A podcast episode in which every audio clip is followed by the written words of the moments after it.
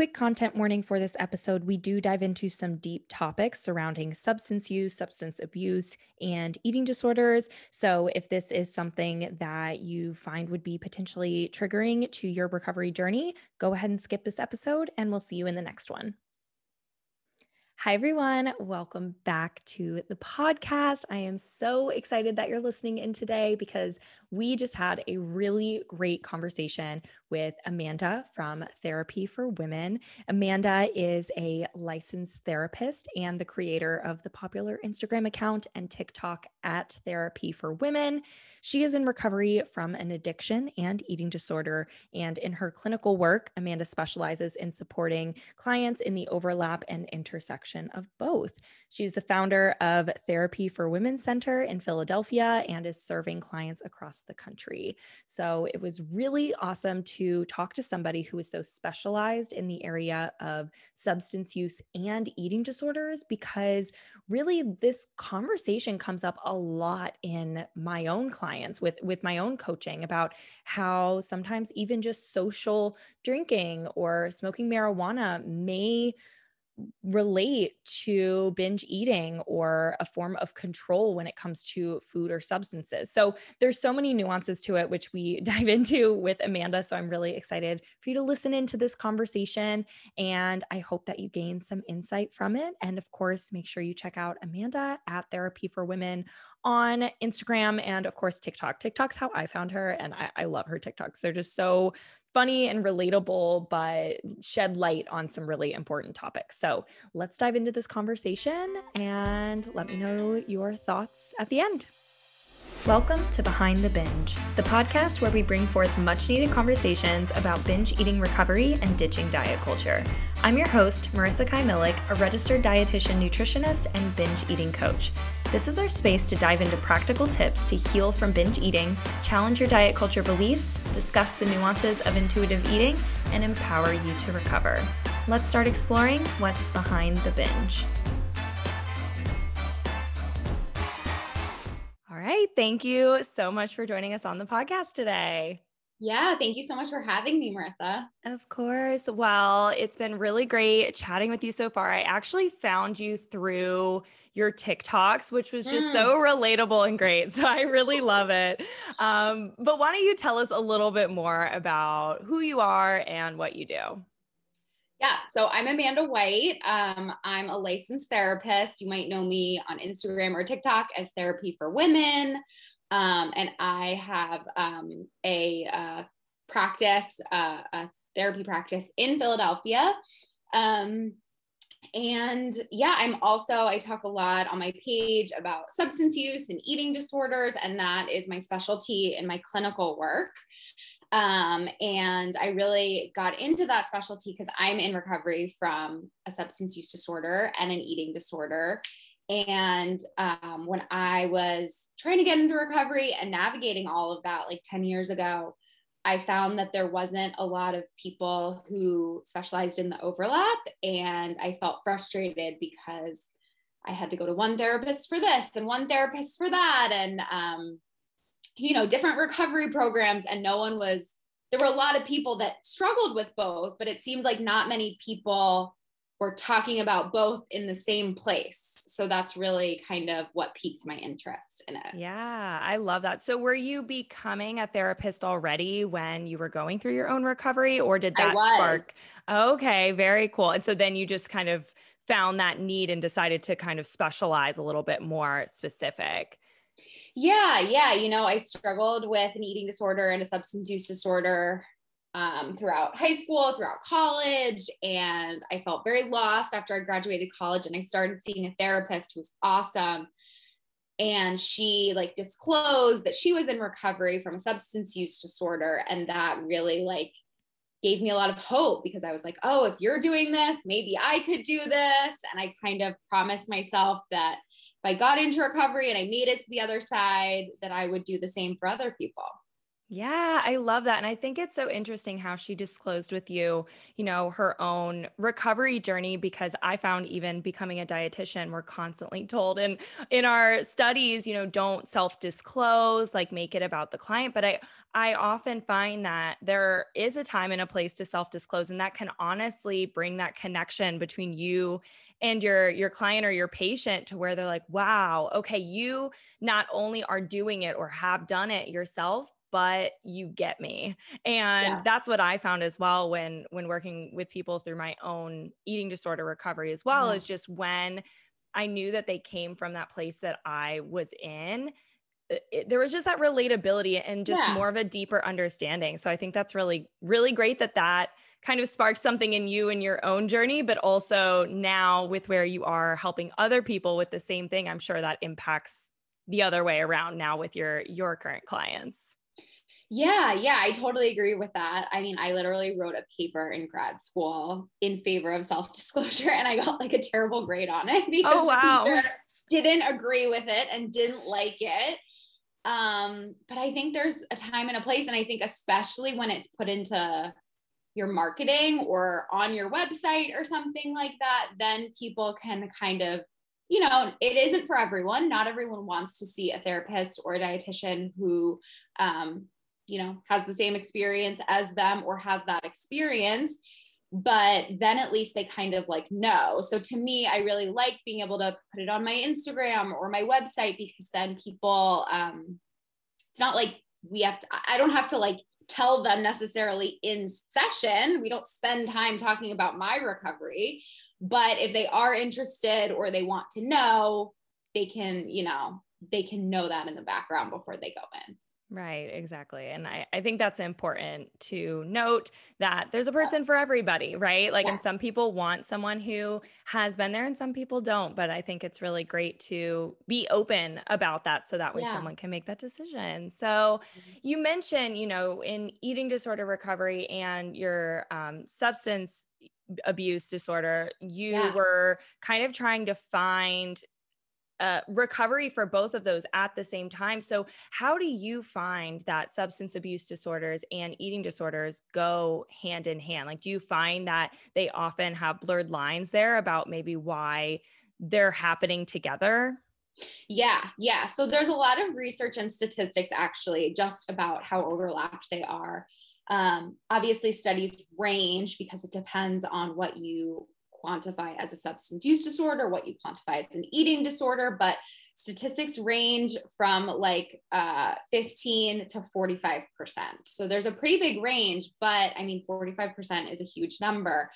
And personally, I, before I started my private practice, I um, ran a women's unit a long-term women's unit in a substance use disorder rehab and um, I was shocked at how many women, I mean, I would say 99% of them all had some type of thing going on with their food. Whether they actually met criteria as having an eating disorder, no.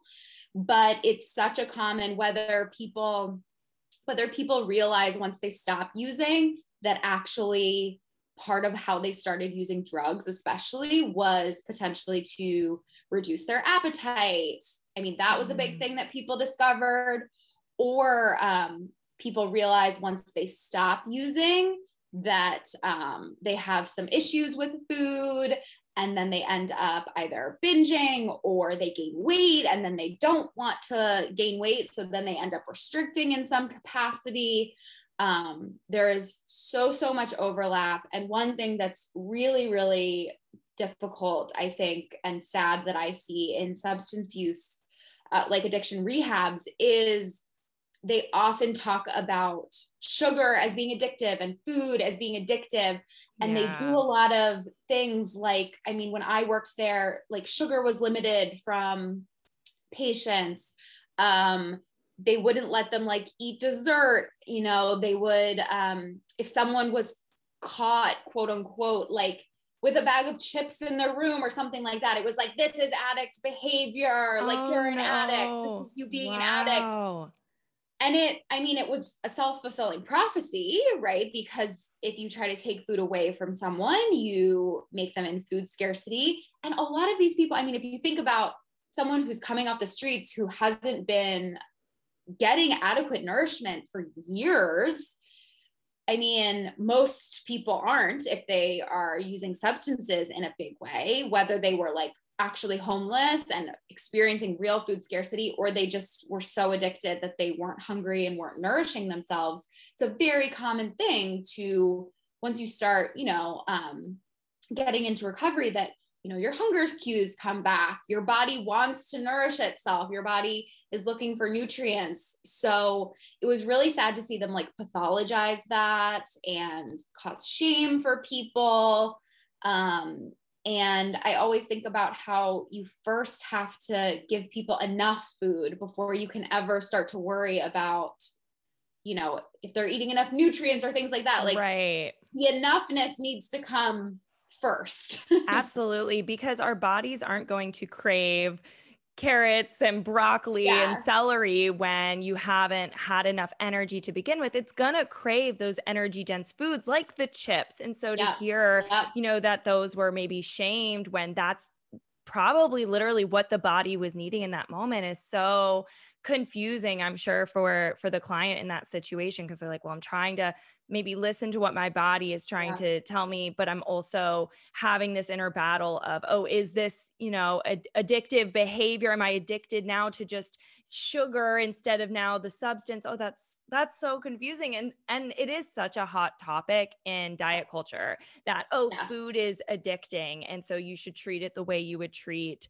drugs and alcohol but Eh, what i find is that well you can't because food is a necessity. You can't be abstinent from from food. And so kind of going off of that it sounds like you've kind of dealt with probably talking to both of those things of dealing with with the eating disorder or dealing with you know the binging that a lot of people think is coming from food addiction and also dealing with drug addiction. So how does that what what do you take of that yeah i mean i think exactly like you said marissa it's really important to distinguish that food and sugar are necessities. We like we need them to survive.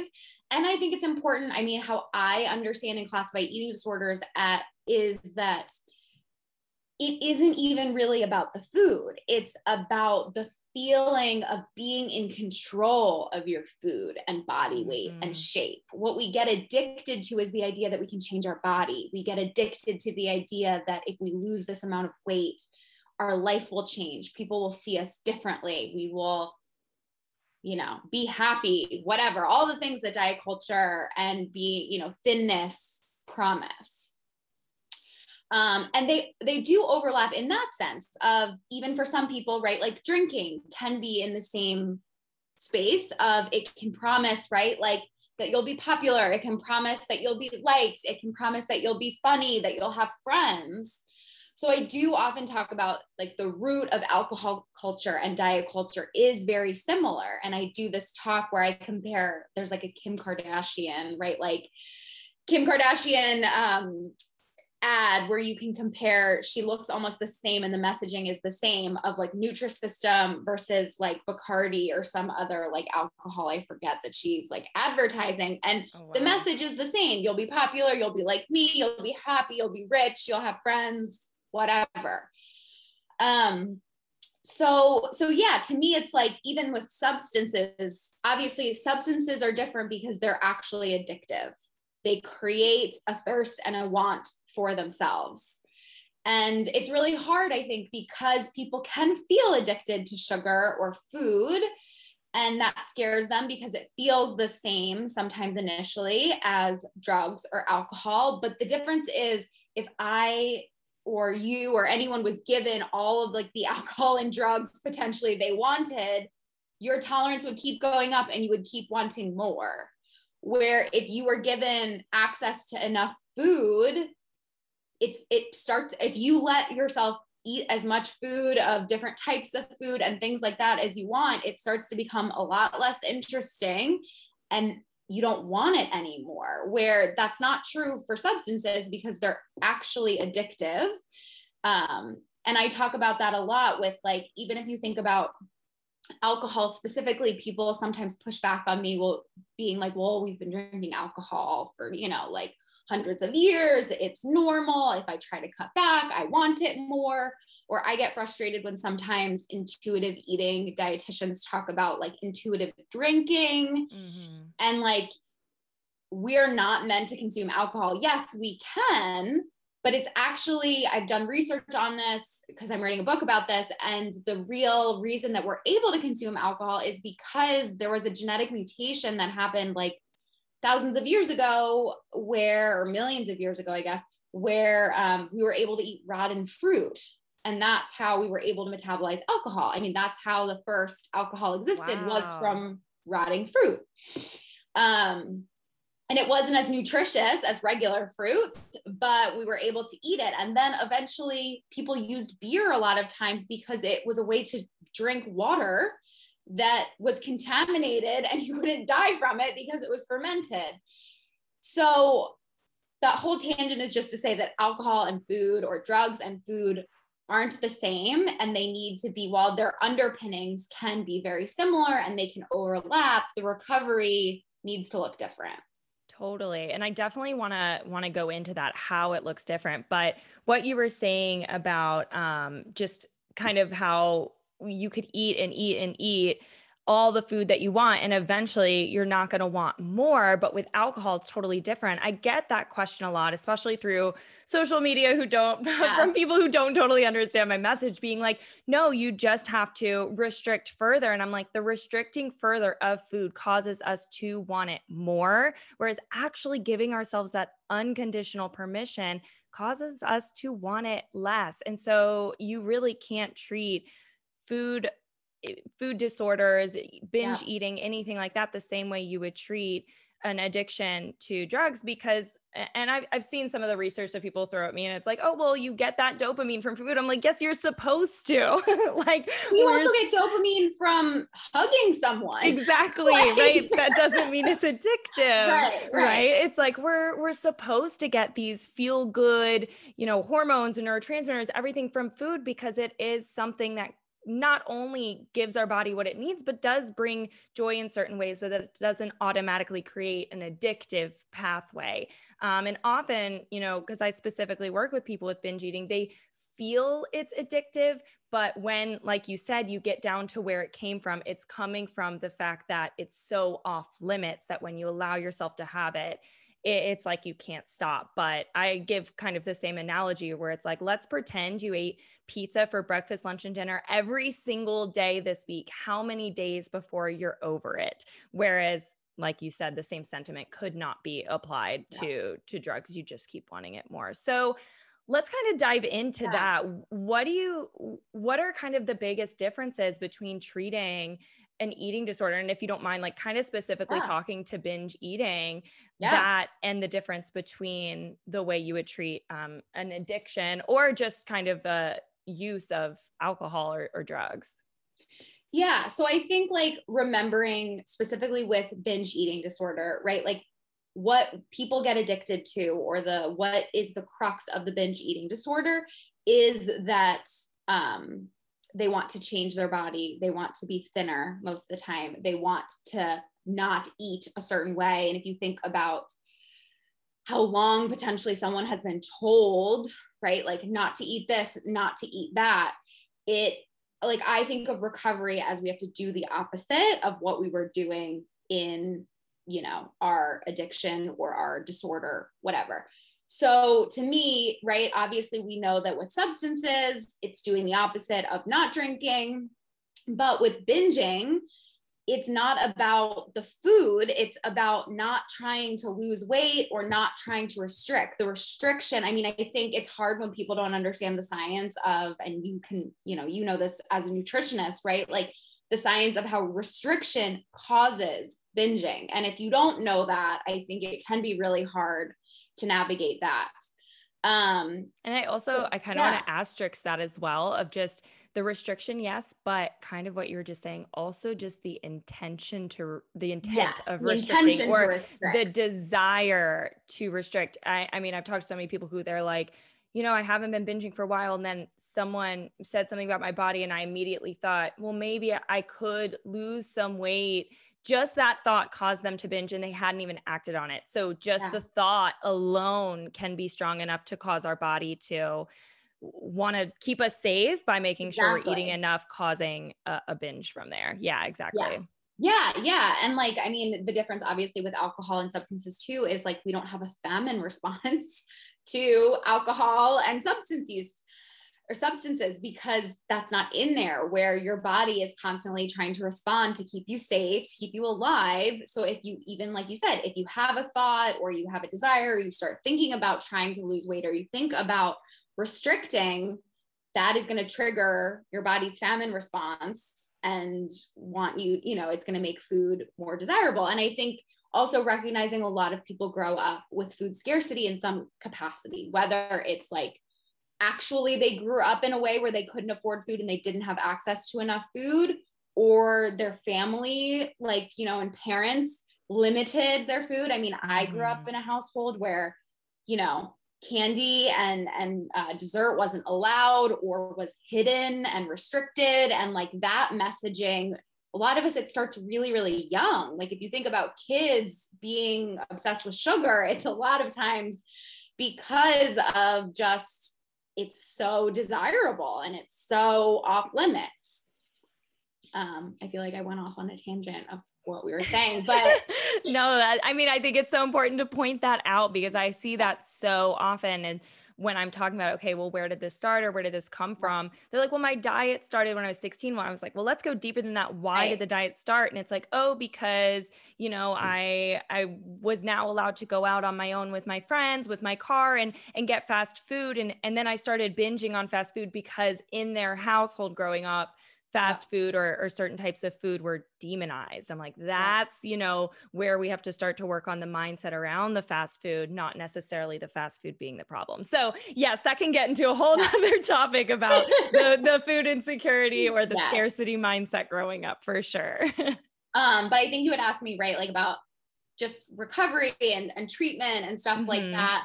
Um, yeah i mean i think that obviously like we've been talking about how like getting into you know i'm a huge fan of intuitive eating all foods fit a lot of times to get into recovery from binge eating disorder it does look like letting yourself eat different types of foods trying different foods fear foods things like that like you know the habituation of trying different foods so that they lose interest. Um, where when it comes to substances obviously it's not engaging in substances. I'm also a fan of harm reduction um, depending on what that person is going through and things like that. Um, but i also find what's really important with both is a lot of times we use both to um, deal with our emotions.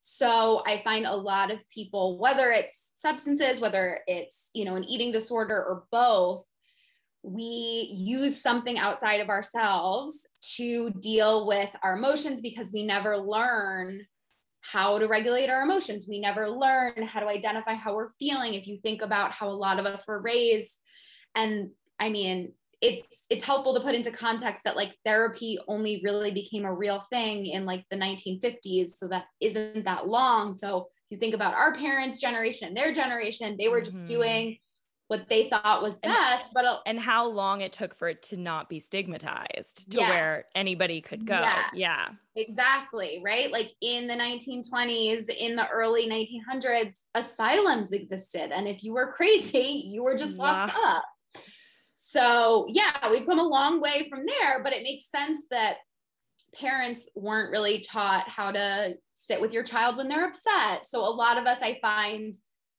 you know, didn't know how to deal with our emotions, were scared of our emotions in some way, or didn't learn coping skills, how to regulate how we're feeling. Um, and instead, we use whether it was a substance, whether it was a diet, um, we used that to regulate. So a lot of it is kind of, I talk a lot about like reparenting and looking at what like was missed growing up and learning how to meet your needs, self care, um, boundaries are a huge, huge thing that I talk about. Um, yeah. So it's like yeah. all that stuff. I when you were explaining that, I saw like a Venn diagram where like yeah. the two opposite sides, the differences were the permission, you know, yeah. when it comes to substances versus food, you know, we have to to work on differences in the allowance of those items but yeah. the overlap is the emotions the um maybe mindset around those foods the coping strategies the boundaries yeah. like those definitely overlap when it comes to managing binge eating or any other type of food control um, yeah. issues you might have and also the the substances so i think that's kind of great you should make a, a graphic on that for your instagram I, I do have one it was like so oh, overlapped great. i did it a long time ago i'll have to show you it it's it's so overlapped it's not a venn diagram because the overlap is almost more than the like yeah because they also come with like physical like issues right mm-hmm. like all of these other things um yeah, I don't have it in front of yeah. me. But yeah, there's so, so much overlap. And I think, especially like you were kind of alluding to too, so often, I mean, like I said, if you think about 45% is that, you know, 15 to 45%, people will develop one or the other at this, you know, at some point. I think so many people end up with both in some capacity and some of the and then even like the risk factors of relapse are really important to think about both because um if you like i was saying if you start realizing that you were using substances because you had gained weight that becomes a risk for relapse of substances if you realize well i don't like that i'm gaining weight and i am not good at dieting or whatever all i have to do is start using substances again and i will lose weight and there's a really, really heartbreaking um, quote, uh, like common like quote that is often heard in rehabs. That's I would rather be um, I would rather be skinny and high than fat and sober. And it's like oh, the most oh heartbreaking common thing that people say. And I think it just shows how deep diet culture is. Yeah, yeah, that is. And you know, there's uh, that quote just reminds me so much about how when I'm I'm talking with clients about that desire to lose weight, I always talk about okay, there are two options here. We can pursue that desire or we cannot. Let's talk about the cost and the benefit to both yeah. of those. And I think that some people are ready to say, okay, the cost of pursuing weight loss is not worth it. Um, and, and the benefit of healing that desire and, and, working on those belief systems is worth it. Some people aren't ready for that. Some people aren't yeah. ready to face how hard it is really to kind of go against the status quo and make peace yeah. with your body and reject dieting. And so I think that quote just reminds me of that of sometimes when I talk about those two options and the cost benefit, you can see people are like, "Oh yeah, no no doubt about it. I would much rather be miserable, but um, lose weight. Yeah. And that is something that takes, I think, a lot of time to work through where that comes from, um, what maybe the belief is around not pursuing that, like what fears are there. And yeah. that's why therapy is so important. Yeah. because although I work, I, I de- always tell people I definitely teeter on the line of like, being your counselor and your dietitian because yeah. so much of it is emotional. But then yeah. when I see somebody is really not willing to give up that yeah. desire to lose weight because it causes them to distress to think yeah. about it, then I'm like, okay, maybe we should talk about having a supplement of therapy with this as yeah. well. Um, so one thing I want to get into outside of you know substance use disorders is just general social casual drinking uh, at, or smoking, marijuana, all of that, yeah. because it's come up in my coaching before. And it's always such an interesting conversation about when we're healing from binge eating, sometimes the the drink or the or the the weed whatever allows them to binge. So they start to contribute the alcohol or the weed to being what's causing the binging. So do you ever kind of see this, but where it's not necessarily um, like a substance use disorder? Yeah, yeah, absolutely. Um, I think that that's a really common thing because a lot of times alcohol or marijuana or whatever, like it lowers right your inhibitions so it kind of just puts you in a state of doing what you know there's a there's a phrase in the addiction community of um, whenever you drink or use something it that isn't your your substance of choice you end up just wanting that like drug of choice. So if you're someone who is struggling with binge eating or bulimia or something like that it's really really common when someone drinks or smokes that they end up engaging in that because when you drink especially you know like the rational part of your brain shuts down. You can't make good decisions because you can't predict can't think into the future very well. Um, so i think it is a big a big challenge and something that someone might want to explore not because they have a substance use disorder necessarily but especially in early recovery from an eating disorder. Um, i think it can be really helpful to not engage in drinking or smoking or something like that just so that you can build up some more time yeah absolutely when you're like you know when it's harder. It's harder you know the easier the longer time you have in recovery the stronger that muscle is going to be a little bit yeah, exactly. So, you know, and I always explain it as it's it's less about the substance, it's more about the need to binge was already there, yeah. but the the substance allowed you to kind of let your guard down a little bit to say, "Oh, screw it. Like whatever, I'm just going right. to allow myself to engage in this." And so there that correlation happens where, "Oh, I, I think that the the smoking is causing me to binge, but really it's just showing you what was already there. But I find that once we heal what was underneath the need to binge yeah. for a while, and like you said, build up this that muscle, that when they decide to to smoke again or drink again, yeah. it doesn't automatically cause a binge. Totally. And I think it's how much also you're able to, right? Like you might eat more or foods that aren't like that don't make you feel great, right? Like mm-hmm. after you, you know, when you get high or you get drunk. So it's also, I think, the skill of being able to not restrict the next day. I mm-hmm. think that is such an important part of it too, because if you're able to, if you're still struggling with fear foods, you know, or something like that, and then you wake up the next morning and you're hungover and you've eaten a bunch of food that you like that was scary to you, you're going to really want to restrict. You're going to be like, you're going to mm-hmm. beat yourself up and you're going to go right back into that place of like the restriction and then the binging. So you really have to also, I think, develop the muscle of being able to eat different foods and being able to eat more than maybe you feel like you should or want to Absolutely. or is normal for you or whatever so that you don't the next day really really want to restrict and instead you can like go get french fries or whatever you're craving the next day because you probably will be and just like know that you know it'll even out and eventually you know probably the next day you'll want something you know a little bit with more nutrients because you're more recovered that's just kind of how it works yeah, exactly. I think it's so important to remember that it's not even just about the moment, it's about the moment surrounding the moment where you allowed yourself to to eat some late night pizza with your friends. Yeah. Because simply the guilt or shame associated with a moment can cause you to binge again like we were kind of talking about earlier it's not necessarily about the behaviors because I, I, hear so much from people they're like i'm not restricting though so why am i binging and then we start to talk and i was like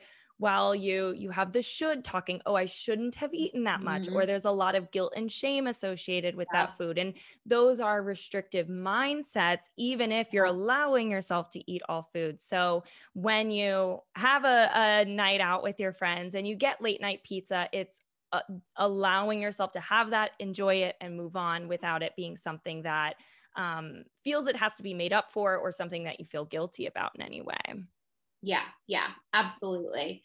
And I think that that is something that, um, you know, it takes time to figure out. Totally. I think, especially with bulimia, it's a little trickier with the night of being like drunk or high because if you like drink too much or something like that and then you feel sick it's going to be very tempting to want to purge so i think um i think when it comes to you know restriction and binging it's more even about the next day where i think bulimia is sometimes more that night because it's mm-hmm. so easy to just purge after you've eaten that pizza and you're not in the front like the you know, a rational frame of mind to try to like not or something like right, that. Right, right. And so you, if you found that there was a strong correlation between um, engaging in those behaviors and when you're you're drinking or something, you would try to recommend maybe abstaining from yeah, alcohol or a break for like 30 days or something like that. I mean, I think like questioning your relationship with alcohol is like a healthy thing to kind of do anyway.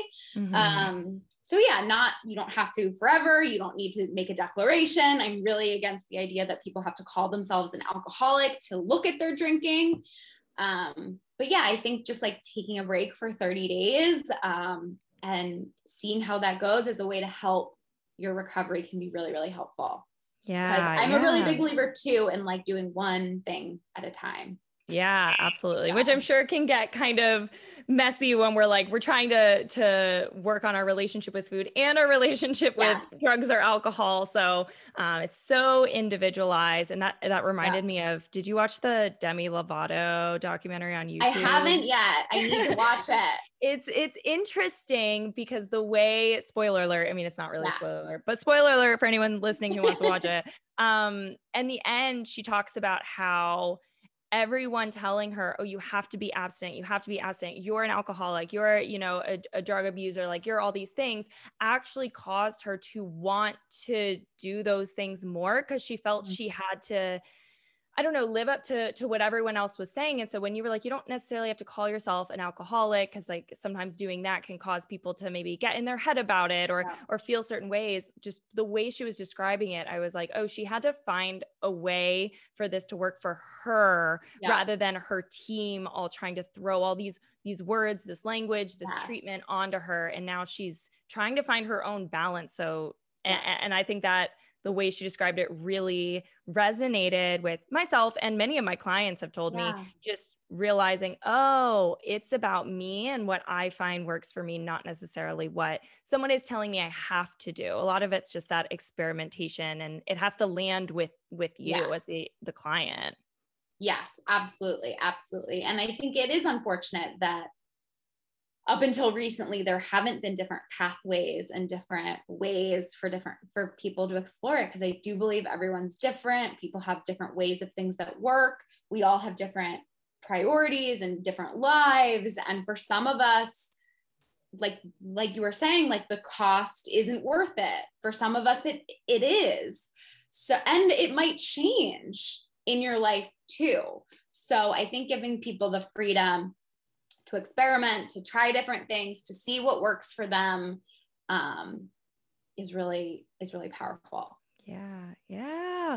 Well, this was such a great conversation. I think it was just nice to hear the different angles, the different ways eating disorders and substance use overlap, um, and just kind of getting your expertise on this all. And it sounds like you're writing a book, which is super exciting. That's awesome. So, when is your book coming out? it will be out on January 4th.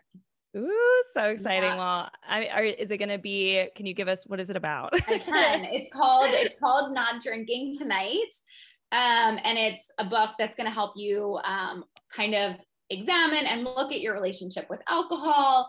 And it's really I also talk about eating disorders and the overlap of them in it a lot, um, and it's kind of just like giving people i kind of say that in the introduction that it's kind of like an informed consent of alcohol of like all the things that you kind of wish you knew about it um, that not everyone gets to know and then once you read the book it's filled with kind of exercises and different things to help you examine if you want to take a break from drinking um, and it's non-judgmental and very i'm very like you don't have to call yourself an alcoholic um, but let's look at you know, some of the things that alcohol makes life harder with. Yeah, that's awesome. I, am excited to see that. And yeah. I'm sure it's still wor- a work in progress if it's not coming yes. out until January. Yes. good, luck, good, luck, with finishing that. That's Thank awesome. You. Thank yeah. you. So, just to kind of close this out, some words of, of wisdom to those that are listening who are, are likely struggling with binge eating or their relationship yeah. with food and, and how alcohol or, or substances may tie into this. What would you say to them? Um, I would say, especially if they're struggling with both, do one thing at a time. Um, often in the recovery community, we talk about you have to do the thing that's like going to kill you first or what's the most serious first. So if your eating disorder is more unmanageable or creating more pain for you, start with that and don't worry yet about substances and things like that. I think a big thing is everyone tries to do everything at once. So small, small, small goals is my recommendation regardless of where you are on it. It's so easy to get overwhelmed when we think about letting yourself eat pizza forever, right? Or letting yourself eat sugar forever. And if you can focus on just today or one meal, um, it's a lot easier to work through. Yes, I love that. Like, give yourself time, give yourself yeah. grace to explore yeah. and and you'll probably mess up on this like yes. it's not going to be perfect. It's like a journey. It's going to be some steps forward and some steps back and know that going in because i think that we can put a lot of pressure on ourselves to just you know get from point a to point b or people loved ones can put pressure on us to why aren't you making progress fast enough? And um, you know the best i think the deepest recoveries are those where we can explore different things and try and fail and figure out what works for us. Exactly. Yeah. Resisting quote unquote making mistakes doesn't actually make us not make mistakes. It, it honestly yeah. just keeps us from you know moving through that to learn something from it. So so totally. allowing yourself to ebb and flow through the recovery. Totally. Yay. Awesome. Well, thank you so much for for joining us. I loved this conversation. So, where can everyone listening find you? Yes, you can find me on Instagram or TikTok at Therapy for Women, and you can also um, check out my practice at therapyforwomencenter.com. So we have we're based in Philly, but we serve a lot of states across the country too. Awesome. Yay. Well, everyone go go check her out and we'll chat later. yeah. Thanks so much for having me. All right, everyone. Thank you so much for listening through this podcast episode. I really hope you enjoyed it. I know that I did. Amanda was amazing to have on the podcast, and I really hope you enjoyed listening to her insights and our conversation around this really nuanced but important topic and the way that substance use plays into your eating disorder recovery or relationship with food. So, if you enjoyed it, make sure you let me know either by leaving us a review on Apple Podcasts or letting me know over on my Instagram at behind dot the dot binge. So, it's behind the binge on Instagram with periods in between the words. And I would love to hear your thoughts over there. So, again, thanks so much for listening, and I'll see you in the next episode.